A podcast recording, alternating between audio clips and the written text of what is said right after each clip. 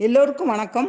இப்போ நம்ம திருக்குறளில் பொருட்பாலில் நாற்பத்தி ரெண்டாவது அதிகாரமாக வர்ற கேள்வி அப்படிங்கிற அதிகாரத்திலேருந்து ஒரு குறளை பார்க்க போகிறோம் செல்வத்துள் செல்வம் செவிச்செல்வம் அச்செல்வம் செல்வத்துள் எல்லாம் தலை செல்வத்துள் செல்வம் செல்வத்திலெல்லாம் சிறந்த செல்வம் செவிச்செல்வம் கேட்பதாகிய செல்வம் அச்செல்வம் அந்த செல்வமானது செல்வத்துள் எல்லாம் தலை எல்லா செல்வங்களையும் விட சிறப்பானது. வள்ளுவர் சொல்றாரு எத்- எவ்வளவோ பொருள் இருக்கலாம் நிலம் இருக்கலாம் ஆனால் அதையெல்லாம் விட சிறந்த செல்வம் எதுன்னா ஒருத்தனுக்கு அவன் கேட்கக்கூடிய காதால் கேட்கக்கூடிய செல்வமே சிறந்த செல்வம் அப்படின்னு சொல்றாரு. இப்போ வந்து நம்ம வந்து எப்போவுமே எல்லாரும் என்ன செய்கிறோம் அதிகமாக பேசுகிறோம் ஆனால் மற்றவங்க சொல்கிறத காது கொடுத்து கேட்கறது இல்லை அப்படி இருக்கக்கூடாது. நல்ல விஷயங்களை பிறர்கிட்டருந்து கேட்டு தெரிஞ்சுக்கணும். அதுதான் நமக்கு எப்போவும் உபயோகமாக இருக்கும். ஒரு விஷயத்தை வந்து படித்து தெரிஞ்சுக்கிறத விட கேட்டு தெரிஞ்சுக்கிறது ரொம்ப பயனளிக்கும். அது வந்து புரிஞ்சுக்கிடவும் ரொம்ப எளிமையாக இருக்கும்.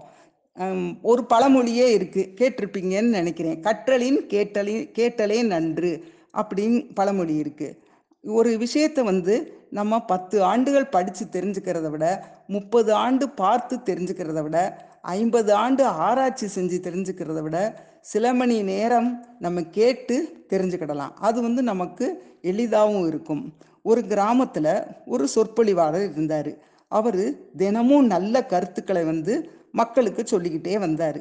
எல்லாரும் தினமும் வந்து கேட்டுக்கிட்டு இருக்காங்க. இதே மாதிரி பல மாதமாக நடந்துக்கிட்டு இருந்துச்சு. அப்போ ஒருத்தன் வந்து அந்த சொற்பொழிவாளர்கிட்ட கேட்டான் நீங்கள் தினம் நல்ல கருத்துக்களை சொல்கிறீங்க ஆனால் அது யார் மனசுலையும் நிற்கிற மாதிரி தெரியலையே. இதனால என்ன உபயோகம்? அப்படின்னு கேட்டான். அதுக்கு அவர் சொன்னார் அவர் வந்து ஒரு கல பழைய அழுக்கு கூடையை வந்து அவன் கையில் கொடுத்தாரு. இதில் போய் தண்ணி கொண்டு வா நான் வந்து உனக்கு விடை சொல்கிறேன் அப்படின்னு சொன்னார். அவன் போய் அந்த கூடையில் தண்ணி கொண்டு வர்றதுக்காக போனான். பிடிச்சிட்டு வரும்போதே அதுலேருந்த ஓட்டை வழியாக தண்ணி எல்லாம் ஒழுகி அந்த தண்ணி காலி ஆயிடுச்சு. வந்து கொடுத்தான். உடனே அவர் வந்து திருப்பி அனுப்பி விட்டார் அவனை. அவன் திருப்பியும் வந்தான். இப்படி பலமுறை நடந்த அவனுக்கு கோவம் வந்துருச்சு. இதில் தான் ஓட்டை இருக்குன்னு தெரியுதே. அப்புறம் எப்படி இதில் தண்ணி நிற்கும் அப்படின்னு சொன்னார். கேட்டான். உடனே அவர் சொன்னார் ஆமாம் அது ஓட்டை இருக்குது தண்ணி நிற்காது ஆனால் அதில் உள்ளே பாரு அப்படின்னு சொன்னார்.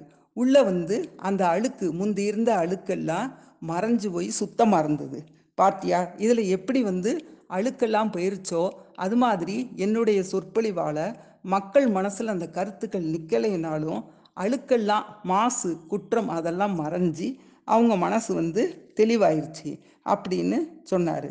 அதைத்தான் இதே மாதிரி தான் நம்ம கிராமத்தில் பாருங்க நிறைய வயசானவங்க இருப்பாங்க. அவங்களுக்கு ராமாயணம் மகாபாரதம்லாம் அவ்வளவு அருமையாக தெரியும். ஏன் அவங்களுக்கு படிக்க தெரியுமா?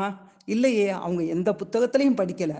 வழி வழியாக அதை அவங்க கேட்டு கேட்டு கேட்டு அந்த கேள்வி ஞானத்தாலேயே அவங்க ராமாயணம் மகாபாரதத்தெல்லாம் அறிஞ்சுக்கிட்டாங்க.